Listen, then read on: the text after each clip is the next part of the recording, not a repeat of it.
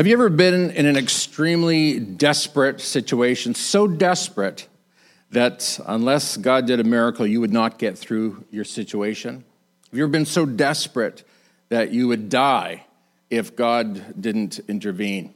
Well, we've been talking about Esther, queen of Persia, for the last few weeks, and Esther was so desperate, she come to a place of such great desperation that she called on her cousin Mordecai, who was a prominent Jewish leader in the uh, Persian court. She calls him to get all the Jewish people together to fast and to pray for her.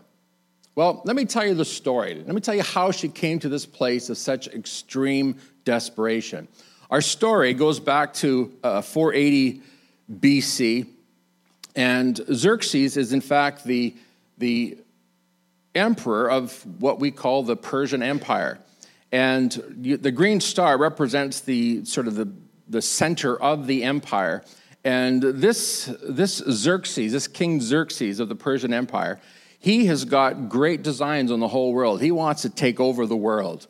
And so we, we, we recognize that Persia is, in fact, modern day Iran uh, but, but only extended into Afghanistan to the very borders of India, the very borders of Greece up to uh, the far left there, into Libya and Egypt, uh, and then quite far into the north. So you recognize that this, this, this king uh, of Persia is quite a, a remarkable man. He's actually following in the footprints of his predecessors. You may have heard of Cyrus the Great, who was actually the founder of the Persian Empire.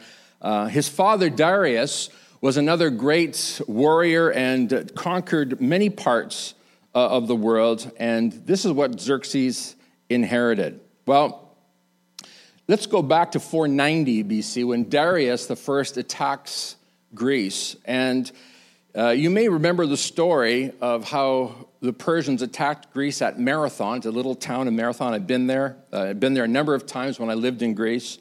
And the, the Athenians, who are approximately 25 miles from Marathon, were just waiting on the edge of their seat to find out what was going to happen. Uh, were they about to be taken over by the cruel Persians? Were they about to be put to death? Uh, what was going to happen? And, and if you know the story, you know that the generals who, uh, who, who led the Greek forces were incredible and they were actually able to conquer the Persians.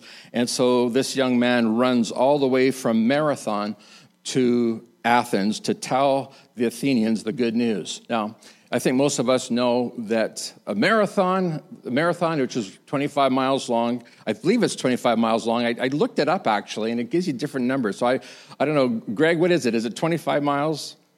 26 miles? Okay, there you go. I, I Googled it, folks. I tell you, I had 23.4, I had 25, at 26 point this, but we know now that it's 26 miles, uh, and that's really where the marathon comes from. It's from this young man running and telling the good news to the Athenians. Well, it was good news for the Greeks, good news for the Athenians, but it was bad news for the Persians. In fact, the Persians were holding this massive grudge against Greece. You notice that they're just on the edge of Greece. They can't quite get into Greece. And King Xerxes says, Well, I am now going to take revenge upon these, these nasty, stubborn little Greeks. Uh, we are going to conquer them.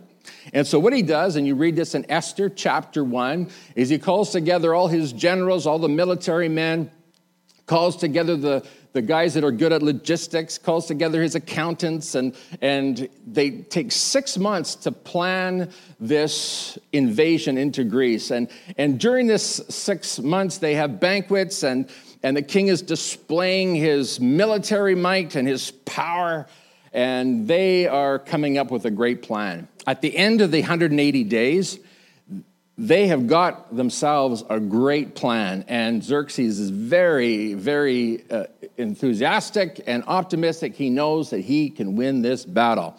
And so he decides, well, we're going to have ourselves a nice big party. And so for seven days, it's drinking and eating and partying uh, like you've never seen. During the party, during the banquet, the king thinks, you know what? I've shown off all of my all of my military uh, might and my military assets and my great wealth. I like to show these guys what a beautiful wife I've got. So he gets his servant and says, Look, go get my wife. Go get her, bring her in here, because I want everybody to see her. So the servant is thinking, Oh boy, this is not going to go well. Telling a woman to come and show off in front of her husband's friends.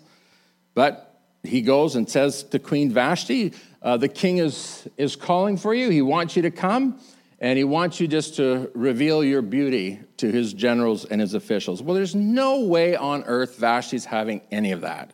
She is not going to go and show off her body and her beauty to anybody except to her king. So she just flatly refuses. I'm not coming. And the you could just imagine the servant thinking, Oh, please don't be difficult. Please don't make this hard for me because I'm the one that's going to bear the brunt of this anger. Please just come. And she just says, No, I'm not coming. Servant goes back to the king and says, uh, Queen Vashti uh, is not coming. She refuses. She's not coming. He is now furious. What do you do with your wife when she won't obey you?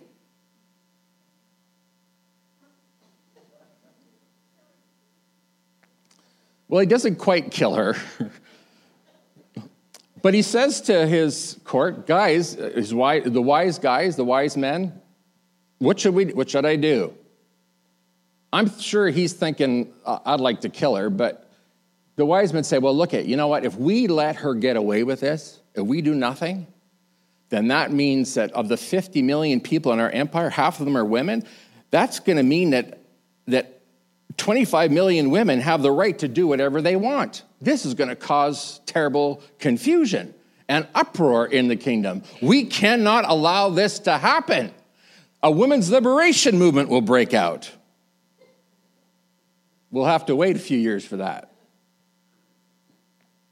So the queen is deposed, kicked out of office. You're not allowed to be the queen anymore. Get out of my sight. And we're going to find ourselves a new queen. And that's really how Esther becomes the queen of the Persian Empire. This Jewish girl, a beautiful Jewish girl, chosen amongst 50 million people in the empire.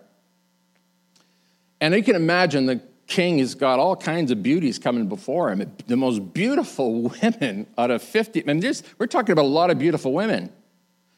And you can imagine this king trying to think, well, which, which one should I pick? I mean, after a while, they must start all looking alike, right? They're just, just beautiful, beautiful women. But Esther comes along and she stands out. There's something that's really different about her. She's not just beautiful on the, on the outside, she's beautiful on the inside. And she says, uh, she just, she just, just very lovingly, very gently, very graciously, with great poise, she talks to the king. The king falls in love with her, and he says, She's the one. I want Esther. And so Esther goes through a whole process of beauty treatments. I'm talking, uh, I think it's like a year of beauty treatments. It's like every woman's dream come true massages, creams, oils, being waited on hand and foot. Esther was in the lap of luxury. She was going to be the king of the, or the queen of the Persian Empire. She, she had everything at her disposal.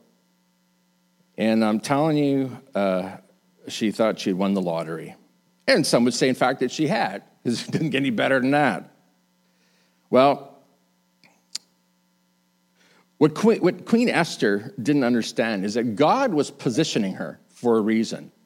God was putting her in this position as queen of the Persian Empire for a reason. God is about to do something extraordinary. And we see the hand of God at work. And we're going to talk about more of that in just a moment. But understand this, folks. Some of you are sitting here today and you've got problems that you're facing, in fact, big problems, and, and all kinds of problems. You've got what we would might call a, an impossible situation that you're facing. And quite frankly, you, you're looking for a miracle. You need a miracle. And it, it may be something very personal, it may be something that everybody knows about, but suffice it to say, to say, you need God to move in and do something big in your life. Here's what you need to know before we go any further God wants to do that miracle for you. If, if I've learned anything over the years from reading my Bible, I know that God wants to work in my life and God wants to answer my prayers. But here's the other thing that I learned is that God is not a magic genie. You rub the lamp, out pops Robin Williams with his, with his uh, invitation to make three wishes. That's not God. The thing that I've learned about prayer and about asking God for his help is that what God wants me to do is he wants me to get my heart and my mind aligned with his heart and his mind. He wants me to know what's in his heart. He wants me to know what his purpose is. So often when we go into prayer, and this is why a lot of people don't believe in prayer, they say, I tried it once and it didn't work. What you need to know about prayer is that you're not going to God to tell him how to do his job. This notion of the idea that I'm going to go to God and I'm going to tell him, God, do you know what's going on in this world? There's big problems going on here. So, God, this is what I want you to do. This is not how we deal with God. We go before God understanding that God knows what's going on in this world. What God wants to do is He wants to use you and me. He wants us to get aligned with His purpose so that we can do what He wants us to do. Which brings us back to Esther. Esther discovers that she's got an enemy. And here's what happens Haman, who's one of the king's high officials, has been honored by the king, and he has been given permission to march through the streets and get everybody to bow down to him. You getting that? But there was one pesky Jew. His name was Mordecai. So Haman is going down the streets of the city of Susa, and just basking in all the splendor and the glory that's his because he has been honored by the king of Persia. Everybody's bowing down. And you'll see on Mordecai's right, there's people, they're licking his boots, they're licking the ground, they're as low as you can go, bringing honor to Haman. But not Mordecai. He's not having it. Mordecai's not bowing down to anybody. Now, some would think, well, Mordecai, why are you being so stubborn? Why are you being so proud? Why are you being so arrogant? Why don't you just get on board and do it? Don't, don't ruffle anybody's feathers. Don't rock the boat. Just, just, just do what you have to do and, you know, cross your fingers as you bow, and that means it doesn't count or doesn't mean anything. But Mordecai won't do it, and here's why. Because Mordecai is a Jew. Mordecai worships the one and only true God. Mordecai believes that his God is a one God and only God, and for him to bow down to Haman would be tantamount to idolatry. There's no way that he can bow down and worship Haman, so he refuses. Well, Haman is livid and he is going to get revenge on Mordecai. Not only does he want to see Mordecai put to death, he wants all of Mordecai's people put to, to death. Now, this is, this is really disproportionate, isn't it? Mordecai, you're going to die, and all of your people, all the Jewish people with you, are going to die. Now, Mordecai, when he hears about this plot to kill all the Jews, is mortified. He puts on sackcloth. He puts on, he puts ashes on his head, he wails, uh, he prays, he cries out to God. Esther finds out about it. Esther, the queen, Esther, who's his cousin, she says, Mordecai, what are you doing? Like you're, you're just, this is so undignified. How could you go through the streets looking like this? And what, what's, what is so urgent? And so Mordecai says, here's, here's what's going to happen. Haman has declared that in one year from now, all of us, all the Jewish people are going to die. And then Mordecai says, and don't think for one minute, Esther, you're going to escape this. You're Jewish. And the law that the king passed, we talked about this last week, the law that the king passed says that all Jews die. And folks, I got to tell you about this because uh, it's important to understand why this is so important. The king created a law, we call it the law of the Medes and the Persians. And once that law is passed, not even the king can go against his own law. And so, if the law says that all Jews die, even though Esther is safe in the luxurious courts of the king, she's going to die too. she is finished. So, what does Mordecai want Esther to do? Mordecai wants Esther to go to the king and to plead their case. But the problem is, one doesn't just walk into the throne room of the king or the emperor of the Persian Empire. One just doesn't do that. In fact, here's what Esther says Anyone who appears before the king in his inner court without being invited is doomed to die unless the king holds out his gold scepter. Everybody knows this. Nobody dares walks into the presence of the king without being invited. And Esther says, If I do this, I will surely die. And by the way, Esther says, the king has not called me into his presence for some 30 days. I don't know if he's mad at me. I don't know if he's glad about me. I don't know what he thinks of me. But the chances are, if I go into his presence without being summoned or invited, I'm going to die.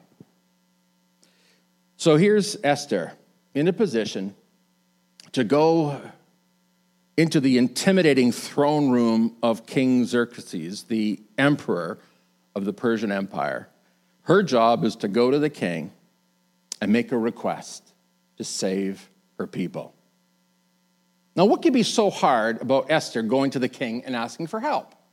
I mean, it's, it's her husband, and she's the, she's the top woman in the empire. What could be so hard about this? What could be so difficult about going to her husband? I mean, Gloria is not terrified about coming to ask me for anything. She never, she doesn't, she doesn't fret about her to her nails, and she doesn't go pray and fast before asking me to go shopping. Alan, can you pick up some eggs? Can you go get pick up Sarah from work? She's not terrified. She, Gloria will ask me for anything, anytime. And in case you don't know who Gloria is, that's my wife. She'll ask me for anything.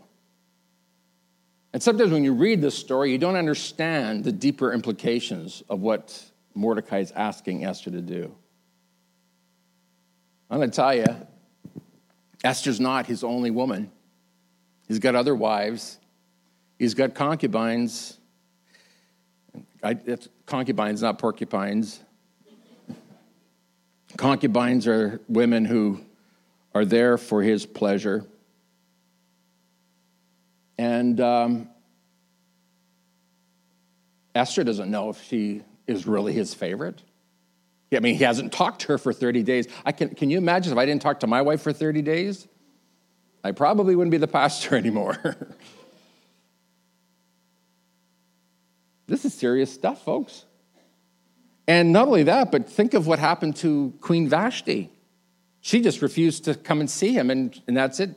You're, there's a divorce. You're, you will come and see me when I call you. That's it. I'm done with you. You're not my wife anymore. All this is going through Esther's head. And to make matters worse, Esther knows that this guy is a bit of a lunatic. He's got a bad temper, a really bad temper. In fact, she knows that just the year before she was being called to be the queen, that just the year before, King Xerxes sent out his army. And that army was sent out to, to, to attack Greece again. And these pesky Greeks, they just can't seem to win over them. Some of you have seen the movie 300. It's based on these battles between the Persians and the Greeks. The Greeks were stubborn. They didn't just roll over and die, they fought. And so Xerxes, now after six months of planning, and, and, uh, he's going to tackle them again, but the year before, man, he had, he had a really hard time with these Greeks. He calls his uh, engineers together, said, look, we need to get across this, this channel from Turkey into, into Greece. It, some of you, if you know your, if you know any of your war history, it's, uh, it's where Gallipoli is. And so how are they going to get across that, that water strait? How, how do they get across that, that, that strip of water? Well, he gets his engineers to, to build a bridge. And the engineers were actually quite brilliant. They, what they did is they just took a bunch of boats and lined them up side by side from one shore to the other shore. So we've got these boats that are lined up side by side from Turkey all the way to Greece. We're talking about a kilometer and a half. And then what the engineers did is they put a planking down across and built a proper road with these boats underneath just supporting them. I think it's really quite brilliant. The problem is, is that this is not a river they're putting a, a, a bridge across. This is part of the sea. And, and if anybody knows that part of the world, you know that the sea is shallow and, and the storms there, when the wind comes up, we've got terrible waves happening. Well, it's exactly what happened before anybody was able to get across.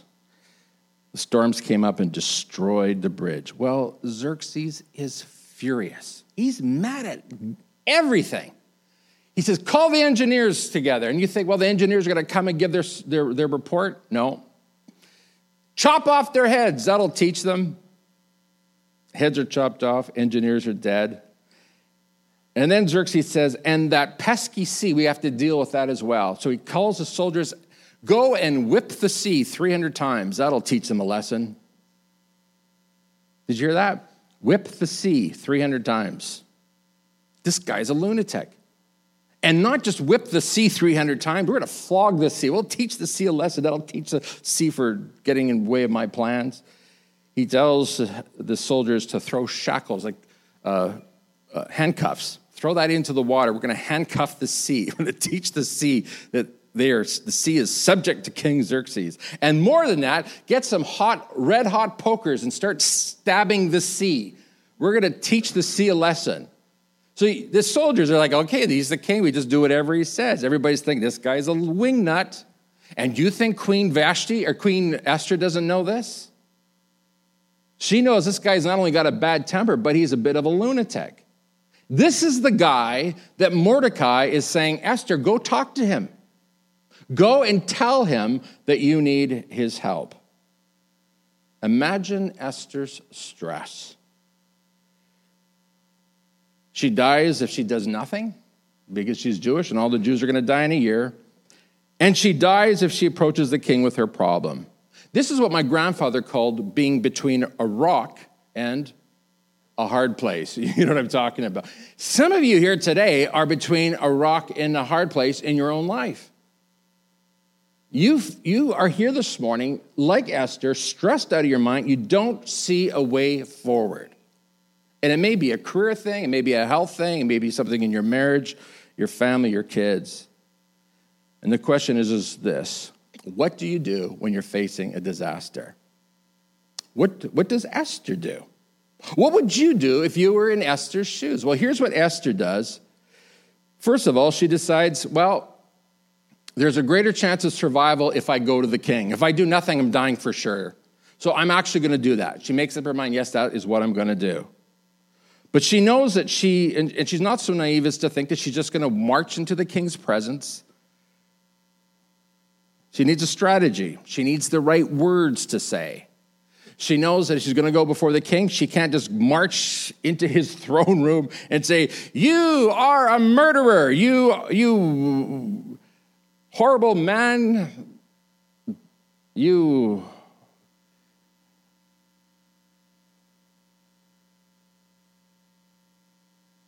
hater of the Jews. She can't do that. What's she going to do?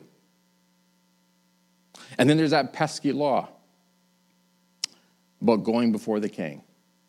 So she needs to get this right. She needs to do the right thing. She needs to make the right move. And here's the thing, folks. And I want the Spirit of God to speak to your heart right now. Because whatever difficulty or struggle or problem you're facing right now, you probably have your own first steps in mind, the things that you need to do.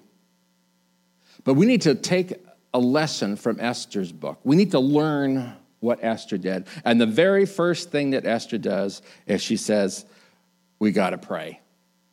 We got to pray and fast. And so she says to her cousin Mordecai, Go and gather together all the Jews of Susa. Remember the green star? That's where Susa was. Gather all the Jews of the city and fast for me. Do not eat or drink for three days, night or day, and I will do the same. And then, though it's against the law, it's punishable by death, I will go in to see the king.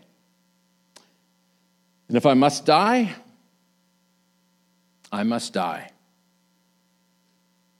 Now, the first step in facing that situation that you're in right now, and maybe you're not, but I to tell you, all of us have these times, these moments in our life that just, it's do or die. It's, it's an impossible situation. The first step that you need to remember, that you need to take, is always to go to God in prayer and fasting first. See, our, our natural inclination, I got to run to mom and dad and ask for help. I got to run to the banker and ask for help. I got to run to the pastor. I got to run here. I got to do this. I got to go. I got to take matters. I got to sit down. I got to figure this out. Esther understands what she needs to do. She needs to get before God and ask God for help.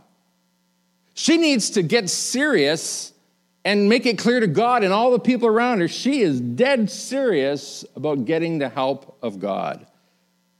And so she prays and fasts. Now, some of you are sitting here today saying, Pastor, what exactly is prayer and fasting? What is that all about? Well, let me just quickly tell you. Fasting and prayer, first of all, is what we call focused praying.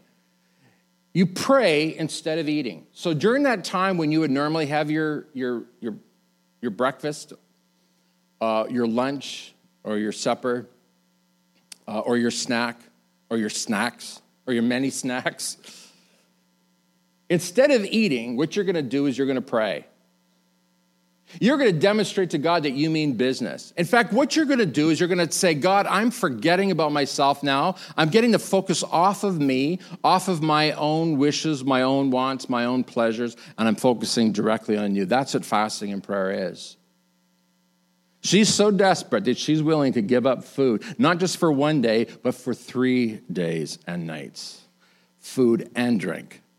And then here's the next thing you need to know about fasting and prayer is that it is having an attitude where we reject inevitable disaster. Some of us are sitting here today thinking, man, the problems I'm facing right now, the outcome is inevitable. There's nothing I can do about it. I might as well throw up my hands and quit. But when you fast and prayer, you're saying, hold on a minute here. I worship the God of the impossible. I believe that God is able to do exceedingly and abundantly above anything that I could ever ask or think. What looks hopeless or impossible to me is absolutely possible with my God. When you fast and pray, your attitude is I'm saying no to Satan, I'm saying yes to God. God's going to get me through. And then the next thing you need to understand is that fasting and prayer is an act of faith in the sovereign God. Remember what faith is? Faith, very simply, is believing God and doing what He says. Let's say it again. Faith is believe God. So we understand that fasting is absolutely something that Jesus tells us to do. In fact, Jesus says, After I leave this earth, my disciples are going to fast and pray. Now, some of you have been Christians for many years. You've never fasted and prayed in your life. Could it be that life just hasn't gotten desperate enough? But I'm telling you today, what you need to do is you need to put faith in the sovereign God. Remember the very first week we t- gave you the definition of sovereignty. What does sovereign mean? It means it's supreme power, supreme authority. And that's who our God is. This is what we teach. This is our theology. We believe that God is sovereign over all. And God is more powerful. I don't know if you know this, but God is more powerful even than the empire, emperor of Persia. Well, hell will continue to utter its ugly threats against you and me. But I'm going to tell you, folks, the time for sitting by and crying chewing our nails and laying down and dying, it's got to come to an end. We've got to, we've got to actually all rise up and say, enough is enough. Satan, you've messed with my marriage, you've messed with my health, you've messed with my, with my kids, my family. What I'm going to do now is I'm going to stand up and I'm going to I'm going to fast and I'm going to pray and I'm going to focus on God and I'm going to believe God for a miracle. I wonder today, how many of us need a miracle in our lives? You just wave at me right now. Just, just totally being totally honest. There's a lot of hands waving at me. Hi. I want you to know, folks, that the very core of the teaching of Scripture is that we have a God who's very personal and loves us. He doesn't judge us, He doesn't condemn us. He calls us to Himself so that we can receive our help, receive His help, and receive what we need because He cares about us. When you fast and pray, you're saying, God, here am I. I'm listening. I'm listening to what you say. God, I'm get, I want to get my mind and my heart aligned with your mind and your heart. And by the way, can I just tell you this? And we're going to find out more about this next week. As Esther is praying and fasting, God gives her step two, step three, step four. It gives her a strategy, which you're going to hear about next week. It's pretty thrilling. But in the meantime, as we look at our community struggling and suffering, as we look at our kids, maybe not serving God, our grandchildren far from God, it's time for us to say, God, I'm going to stand up and I'm going to begin to fast and pray. And I'm going to, I'm going to claim my kids, my community, my grandkids for God. God, I'm going to ask that your Holy Spirit be poured out upon the people in my life. God, I want to see a revival happen. And Esther understood this. Esther understood the importance of prayer and believing God. And I want to ask you the question this morning Do you believe that God is able to help you through what you're going through? Do you believe that God can get you through? Do you think God has got a solution, that God has got a plan? If you're a follower of Jesus Christ today, you need to understand that the answer to that question is yes, God does have a plan. Does, God does care about you. God does want to do something special in your life. Your marriage in crisis right now, kids not serving God, you want to see them serving God. You're wondering about your career, your future, maybe your health, I want you to know that God wants to help you. I remember it's a time in my life before Gloria and I were even going out. Some of you have heard me share this before. But I came to the place all of a sudden one day and I thought to myself, I hate being alone. I don't like being a bachelor. I don't want to be alone anymore. I want to get married. And I didn't want to just, I mean, I'm a pastor, I'm in the ministry. You just can't just choose anybody. It's a special task, special work. And so I decided one weekend I was going to shut myself in. I wasn't going to go anywhere. I wasn't going to answer my phone. I was just going to pray and fast and ask God to give me the answer to my prayer. And I'm not going to say, I'm not saying that God's going to do this for everybody the same way, but this is how it worked for me. I got on my knees. I got myself a nice little bench to kneel down at. I prayed, began to pray and say, God, please, I need a wife. I don't want to be alone anymore. And I'm going to tell you, I didn't have to be on my knees for a whole weekend. I just was, I was just kneeling before God, in, in, and literally within minutes, the answer came to me, and in my mind, I saw Gloria, and I knew that she was the one for me. And we've been married 28 years this August. That was pretty weak, folks. 28 years. Hello. Never mind. How desperate are you? How desperate are you to see God work in your life? To see God change your life around? You know, interestingly, when, when the Jewish people of Susa heard what was going down, it says in Esther chapter 4, verse 3, it says, As the news of the king's decree reached all the provinces that all the Jews were going to die, there was great mourning among the Jews. They fasted they wept and wailed, and many people lay in burlap and ashes. Have you done that yet? How desperate are we really? We say we're desperate, but are we really willing to do whatever it takes to see God move and to perform that miracle? We're talking about fasting and prayer today. As God's way of getting us focused and aligned with His mind and His purpose. Do God says to to the Jewish people through the prophet Joel Turn to me now while there's time. Give me your hearts. Come, look at this, with fasting, weeping, and mourning.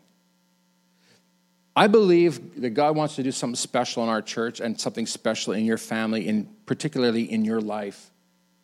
And I believe that this is the time. And so, what we decided as a staff is that over the next 30 hours, we're going to ask you to join us in prayer and fasting. Go and have your lunch. And then after lunch, I'm asking you to fast through the night to the next day.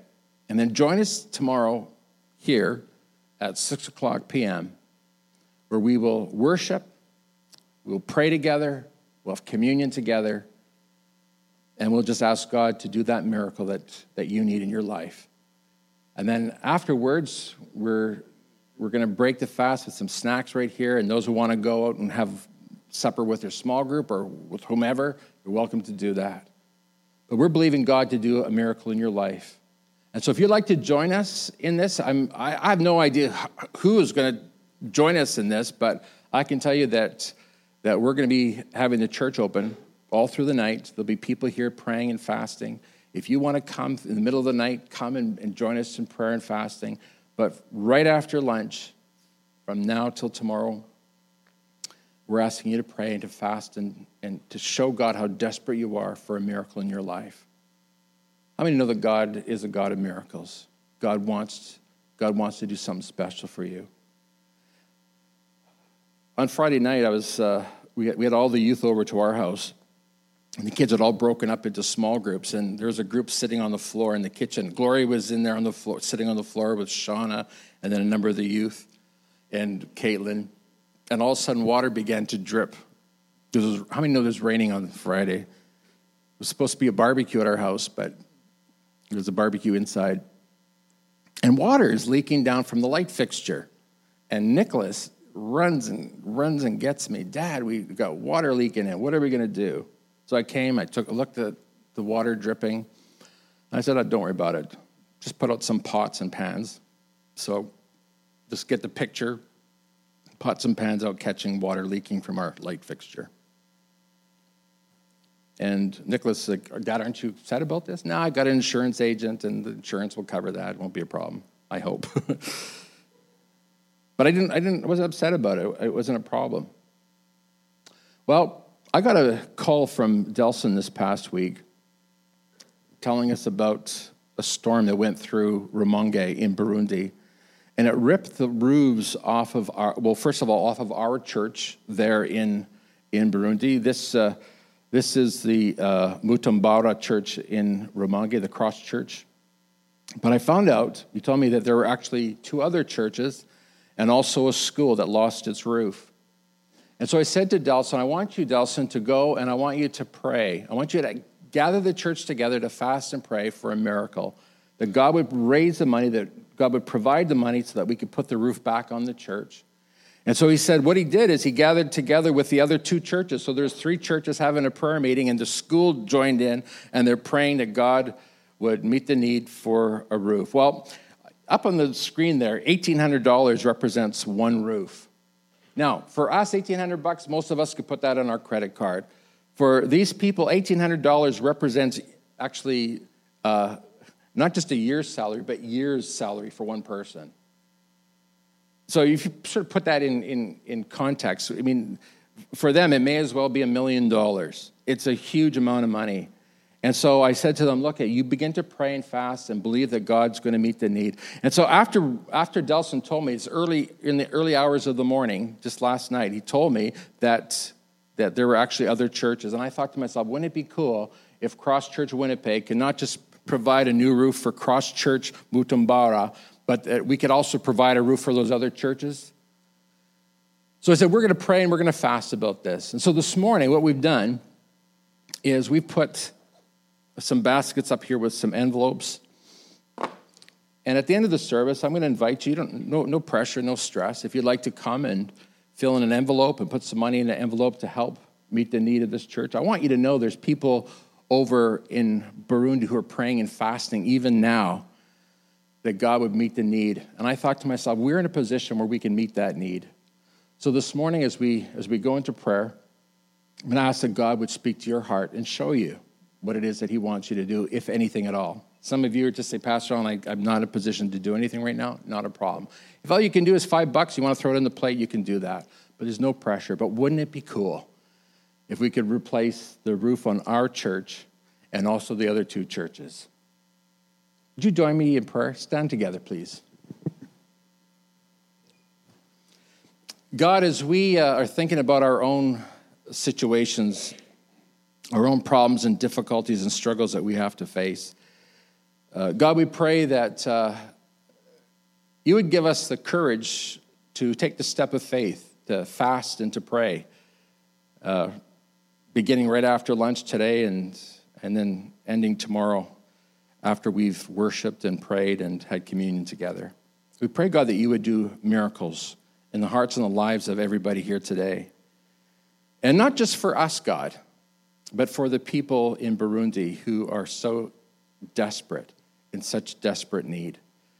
God, even as we are asking you to do the impossible for us, God, we're praying that you would use us to do the impossible for the people in Burundi.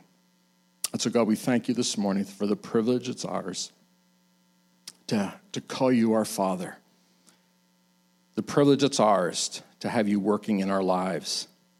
And not just working in our lives, but working through us to be a blessing to others. So we commit ourselves to you now, thanking you in Jesus' name.